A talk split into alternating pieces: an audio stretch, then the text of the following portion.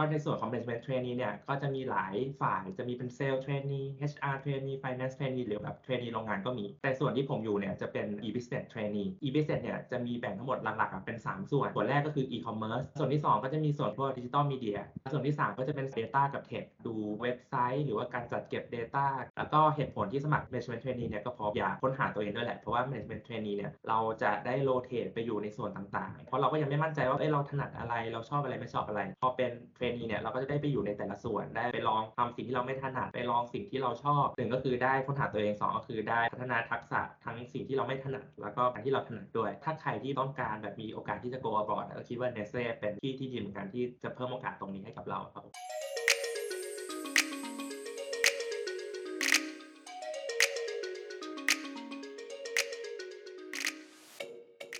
สวัสดีครับ ครับ สวัสดีครับผม วันนี้นะครับก็มาอยู่กับพี่เจนะครับพี่เจเนี่ยก็เป็นเพื่อนตอนที่อยู่ที่ BBA จุฬาด้วยกันเนาะก็อยากจะให้พี่เจเนี่ยช่วยแนะนำตัวให้ทุกคนรู้จักชื่อเจนนะครับผม ชื่อจริงชื่อพัสินโอภาสพิไลก็จบจากคณะพาณิชยศาสตร์และการบัญชี จากจุฬาลงกรณ์มหาวิทยาลัยนะครับผมก็ BBA สาขา International Business ตอนเนี้ยก็มาทำงานเป็น Management Trainee อยู่ที่บริษัท Nestle ของทีม e-business ครับผมอยากจะให้เจช่วยเล่าให้ทุกคนฟังหน่อยก็ได้ว่าบริษัท Nestle เนี่ยเขาทำอะไร Nestle เนี่ยเป็นหนึ่งในบริษัท FMCG นะครับผมสินค้าก็ดังๆที่รู้จักก็มีเยอะอย่างเช่นแบบ Nescafe Milo KitKat Koko Krunch Nesvita Nestle Pure Life ที่เป็นน้ำเปล่าแล้ว ก็ส่วนมากก็จะเป็นอาหารอันนี้อยากถามโครงการ management trainee ที่ทำเนี่ยพี่เจทำอะไรบ้างแล้วมันเป็นโครงการอะไรครับ ก็จริงๆ Management Trainee เนี่ยมันก็เป็นโปรแกรมโปรแกรมหนึ่งเนาะรับสมัครสำหรับนักศึกษาจบใหม่ มีประสบการณ์ทำงานอาจจะประมาณเอ่อไม่เคยทำงานเลยจนถึงประมาณ 2 ปี จะเป็นโปรแกรม Fast Track เพื่อเหมือนเตรียมให้เราเป็น manager ของบริษัทในอนาคต ก็ในส่วนของ Management Trainee เนี่ยก็จะมีหลายฝ่ายจะมีเป็น Sales Trainee HR Trainee Finance Trainee หรือแบบ Trainee โรงงานก็มี แต่ส่วนที่ผมอยู่เนี่ยจะเป็นเอ่อ e-business trainee ซึ่งหลายๆคนจะจะแบบสงสัยว่าเอ้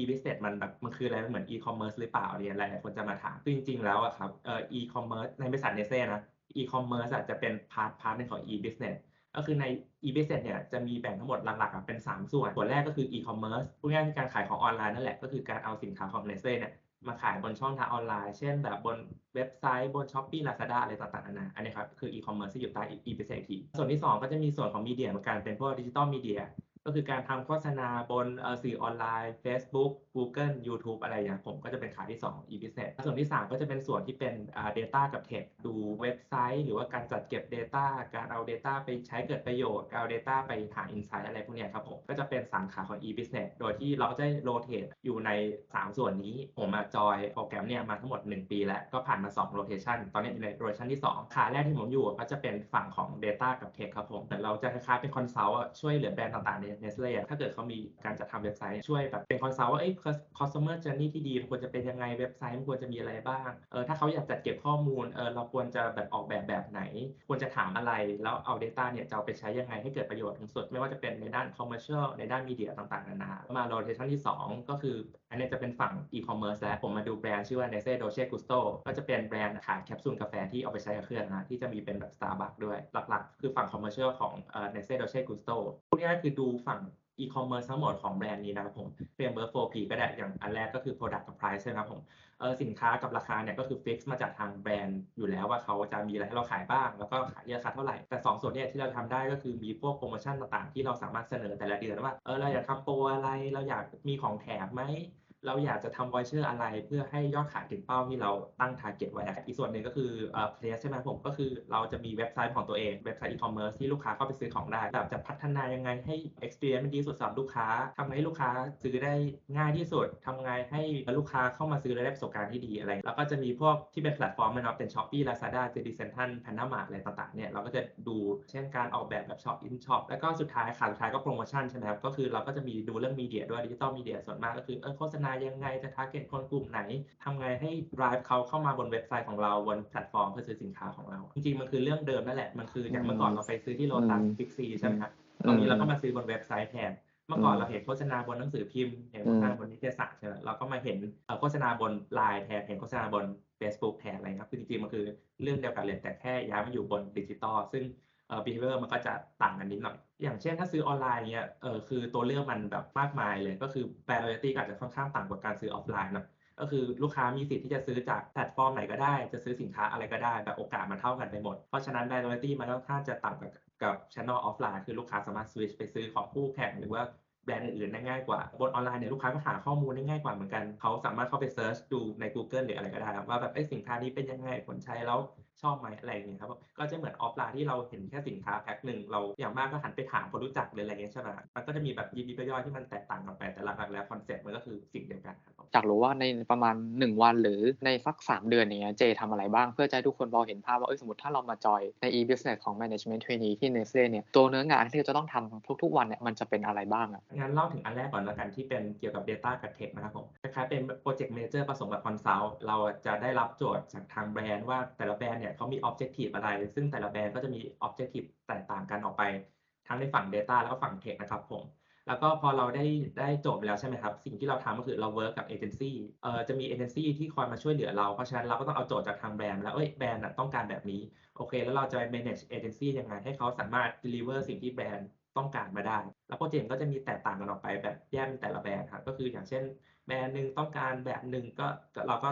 ดูแลเขาตรงนี้ อีกแบรนด์หนึ่งต้องการ อีกแบบเราก็ดูแลเขาอีกแบบนะครับผมอย่างเช่นแบรนด์แบรนด์หนึ่งอะเขาไม่เคยมีข้อมูลลูกค้าเลยเขาอาจจะเริ่มว่าเฮ้ยอยากเริ่มเก็บข้อมูลลูกค้า ควรจะรู้อะไรเราควรจะถามอะไรบ้าง เราควรจะแบบเก็บอะไรบ้างเนี่ยครับผมแต่อีกแบรนด์หนึ่งเขาอาจจะเก็บมาแล้วหนึ่งล้านคนเนี่ย เขาก็เลยอยากอยากจะเอ้ยเอา1ล้านเนี่ยไปทำให้เกิดประโยชน์และเป็นประมาณนี้จะเป็นแบบโจทย์ของแต่ละแบรนด์เอ่อ rotation ที่ 2 ที่ทำอยู่ตอนนี้นะครับผมก็คือเอ่อหลักๆก็คือจะดู commercial แต่ละวันเนี่ยก็จะมีงานแตกต่างกันไปอย่างเช่น ก็จะมีเอ่อหนึ่งมี meeting ก็คือประชุมกับฝั่ง enabler ว่ายอดขายตอนนี้ไปถึงไหนแล้วแบบผ่านไปหนึ่งสัปดาห์มันมันตรง target ที่เราตั้งไว้หรือเปล่าเอ้ยถ้าไม่ถึง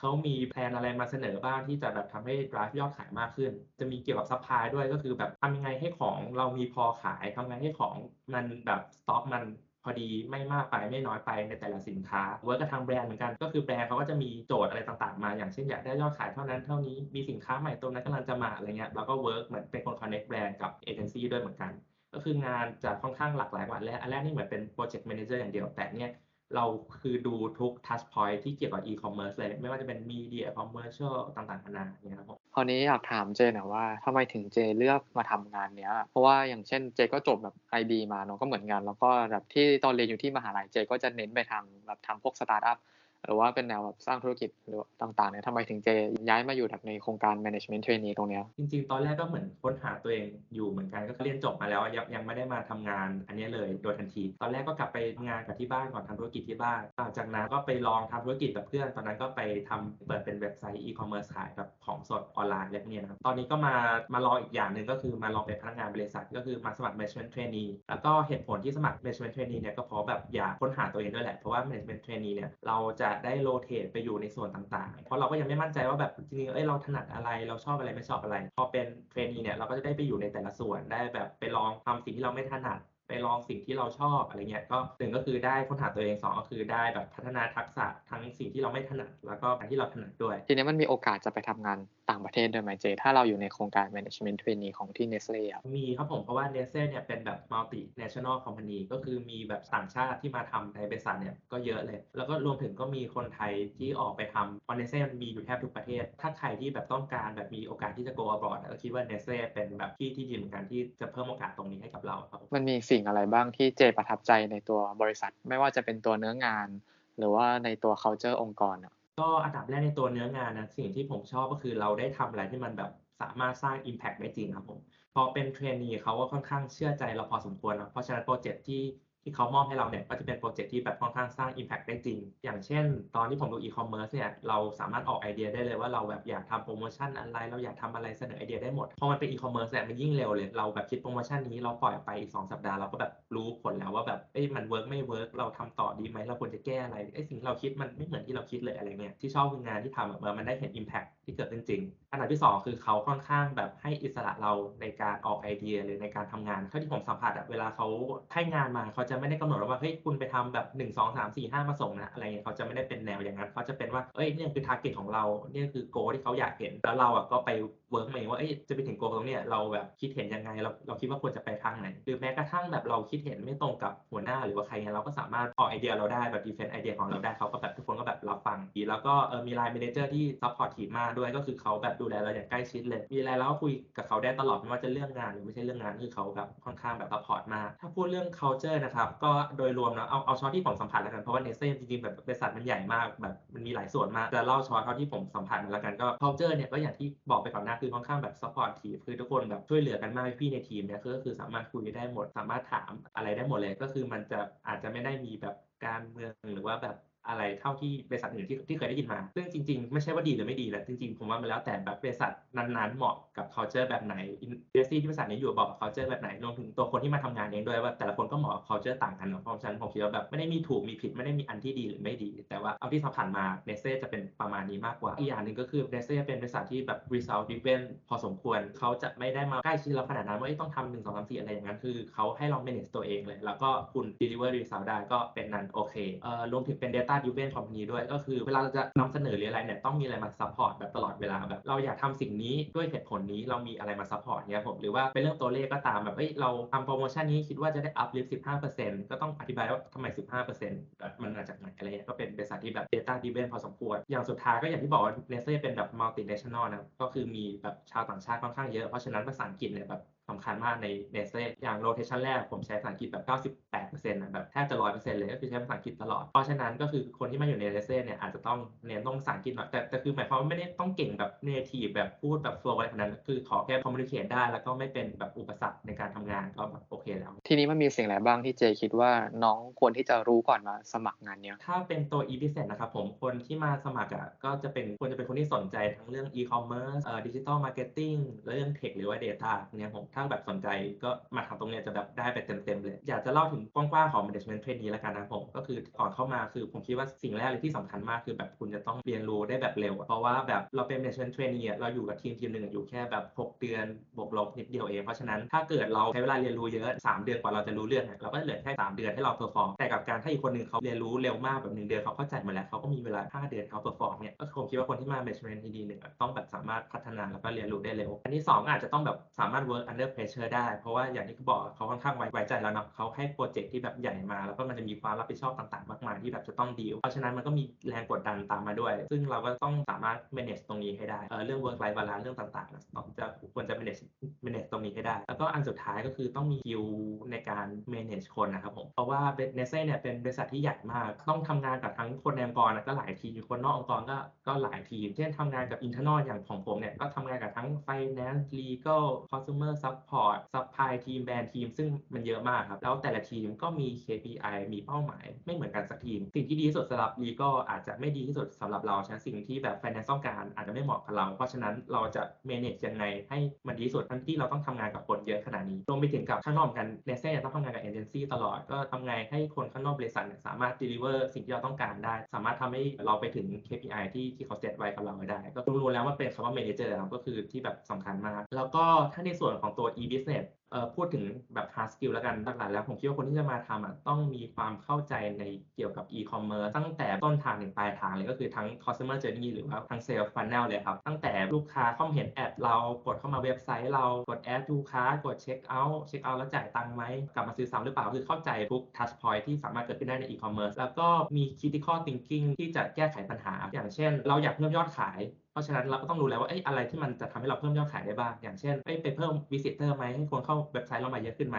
เออถ้าจะเพิ่ม visitor เราต้องทำยังไงโอเคไปคุยไปปรับมีเดียให้มันดีขึ้นหรือเปล่าเอ้ยสมมติปรับมีเดียไม่ได้แล้วเพิ่ม visitor ไม่ได้เอาทำอะไรได้อีกเพิ่ม basket size ได้ไหมหรือว่าเพิ่ม conversion rate ได้ไหมโอเคอยากเพิ่ม conversion rate ต้องทำยังไง ก็คือหลักๆก็คือแบบเข้าใจใน e-commerce ทุกส่วน แล้วก็มีแบบ critical thinking ที่จะสามารถ provide solution แล้วก็อย่างสุดท้ายที่สำคัญผมคิดว่าทุกๆ job แหละคือ excel ก็คือถ้า excel ไม่ได้ก็คือจะแบบชีวิตจะลำบากนิดนึงครับผมก็เนี่ยเป็นภาพรวมว่างานเนี่ยแบบเหมาะกับใครหรือใครที่แบบ น่าจะมาเหมาะกับอยู่ตอนสัมภาษณ์เนี่ยเจเตรียมตัวยังไง แล้วก็เขามี process อะไรบ้างอะเจ เดี๋ยวจะเล่า process คร่าวๆแล้วกันนะครับ อย่างแรกอะสัมภาษณ์ทุกขั้นตอนเป็นภาษาอังกฤษหมดเลย เพราะว่าอย่างที่บอกนะใช้ภาษาอังกฤษค่อนข้างเยอะเขาก็น่าจะแบบเออคัดคนตั้งแต่ต้นเลย เพราะฉะนั้นถ้าใครแบบอาจจะไม่ถนัดภาษาอังกฤษเลยนะก็อาจจะต้องเตรียมตัวหรือทำการบ้านเพิ่มตรงเนี้ยเยอะหน่อย process การสัมภาษณ์คร่าวๆนะครับผมรอบแรกเนี่ยจะเป็นการทำออนไลน์ assessment ก็คือเขาจะส่งลิงก์มาให้เราแล้วเราก็เข้าไปทำออนไลน์ มันจะเป็นพวกคำถาม logic เกี่ยวกับเลขก็คือไปทำแบบทดสอบ แล้วก็จะมีการเหมือนอัดวิดีโอสัมภาษณ์เป็น video interview ไม่ได้แบบสดครับ ก็คือจะมีคำถามโผล่ขึ้นมาเป็นคำถามทั่วไปครับผมแล้วเราก็ตอบไป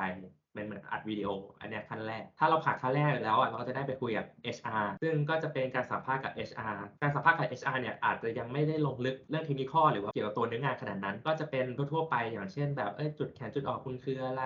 มีประสบการณ์อะไรมาบ้าง ถ้าเจอเหตุการณ์นี้จะทำยังไงชอบแบบไหนไอ้ตรงเนี้ยผมคิดว่าเตรียมตัวได้ เพราะว่ามันจะมีบางคำถามที่ยังไงเขาก็ถามไปแล้วนะเป็นคำถามแบบเจอรอดทั่วไปที่แบบ จะเจอแทบทุกที่อะเตรียมตัวไปก่อนได้เลยว่าเอ้ยเราจะตอบประมาณไหนอะไรเงี้ยผมเหมือนมี bullet point ในหัวว่าเราจะตอบประมาณนี้ประมาณนี้เอ่อถ้าผ่านสัมภาษณ์กับ HR แล้วเนี่ยก็จะมีรอบที่เป็น case interview ก็คือเขาจะมีเคสมาให้เราทำในเคสเนี่ยจะเกี่ยวกับสิ่งที่เราจะต้องไปทำกับงานจริงๆของเรานั่นแหละครับมีเป็น background มาให้ แล้วก็เราก็ทำเคสเนี่ยว่าเรา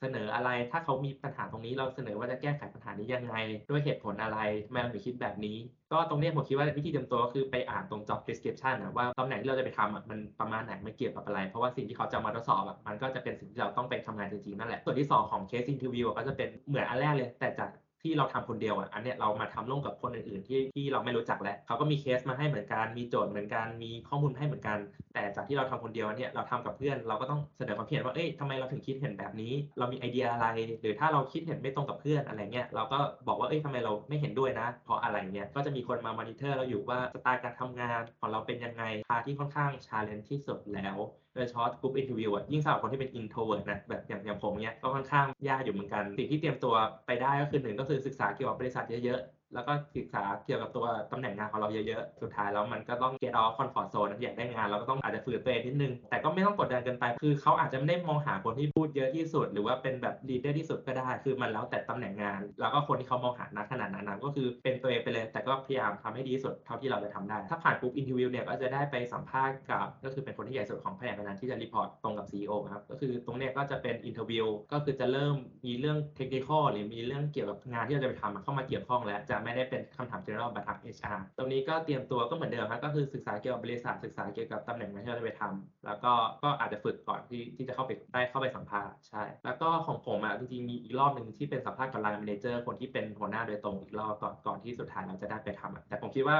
มันไม่เป็นร้อยเปอร์เซ็นต์มันน่าจะแล้วแต่ทีมแต่แต่ละปีว่าจะเป็นโปรเซสประมาณไหนแต่ว่าคร่าวๆเป็นประมาณนี้ครับ สมมติถ้าเจจบ rotate ทั้ง 3 วันจบปุ๊บเนี่ยเจจะได้ไป land ที่ไหนเจได้จะได้เข้าไป land ในของ e business เลยไหมหรือว่าสมมติถ้าเจรู้สึกว่า e business อะยังไม่ใช่ตัวของเราเนี่ยเราสามารถที่จะย้ายไปอย่างเช่น marketing หรือว่าไปทำเซลล์อย่างนี้ได้หรือเปล่าอ๋อได้ครับผมก่อนที่มาย้ายเนี่ยทาง HR ก็จะมาคุยกับเราขอ feedback เราก่อนเนาะว่าที่เรา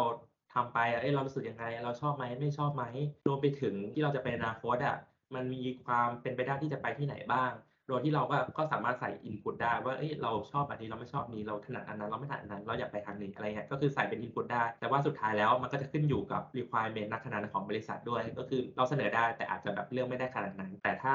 อะไรโอกาสมันพอดีผมคิดว่าก็มีโอกาสที่จะได้ไปอยู่ในตรงที่เราเหมาะสมที่สุดเจมีอะไรอยากจะฝากให้กับน้องๆไม่ว่าจะเป็นเรื่องเรียนกิจกรรม แล้วก็การค้นหาตัวเองสำหรับน้องๆที่ยังเรียนอยู่นะครับก็คิดว่าตอนเรียนแบบทำกิจกรรมให้เยอะๆนะเพราะว่ามันก็สนุกอะช่วงมหาลัยคือสนุกที่สุดแล้วเราได้ ทำงานร่วมกับเพื่อนเนี่ยก็อยากทำกิจกรรมเยอะๆการไปทำกิจกรรมเนี่ยมันก็ดีคือคือคือมันจะไม่เหมือนกับการทำงานจริงร้อยเปอร์เซ็นต์ะแต่อย่างน้อยเราก็ได้เริ่มทำงานกับคนอื่น และได้เริ่มเจอคนหลากหลายประเภท และได้ลองทำงานเป็นทีม ได้ลองทำอะไรผิดพลาดได้ทำอะไรสำเร็จเนี่ยมันก็เหมือนเป็นการจำลองก่อนเข้าไปทำงานในชีวิตจริง ก็ให้ทำกิจกรรมเยอะได้คอนเน c t ชันด้วยได้รู้จักคนเยอะขึ้นด้วย ก็อันที่ 2 คือพยายาม get out comfort zone ให้ได้แบบมากที่สุดอะเพราะว่า comfort zone มันจริงมันดีนะ แต่ว่ามันเราจะไม่เติบโตถ้ายังอยู่ในเนี้ยก็พยายามเรายังเด็กอยู่เรายังแบบล้มได้อยู่เรายังแบบลองผิดลองถูกได้อยู่อะก็พยายามแบบ get out comfort zone ไปลองทำอะไรที่เราอาจจะยังไม่ถนัด หรือว่าทำอะไรที่เราไม่เคยทำมาก่อนเนี่ยเราจะได้เรียนรู้ตัวเองในหลาย ๆ ด้าน แล้วก็ในส่วนของเรื่องการทำงานจริงจริงผมก็เป็นอีกคนที่ออกมาก็สับสนอยู่เหมือนกันว่าจะไปทางไหนอะไรเงี้ยถ้าใครยังสับสนอยู่อยากให้ลองเขียนออกมาเป็นข้อๆเลยก็ได้บนกระดาษเรามีทางเลือกือกไหนบ้าง เอาที่มันเป็นไปได้นะก็คือมีออปชันไหนบ้างที่เราสามารถจะไปได้ เราก็มาดู requirement ของเราณขนาดนั้นนะอาจจะแบ่งเป็น 3 อย่างก็ได้ว่าสิ่งนั้นนะเป็นสิ่งที่เรา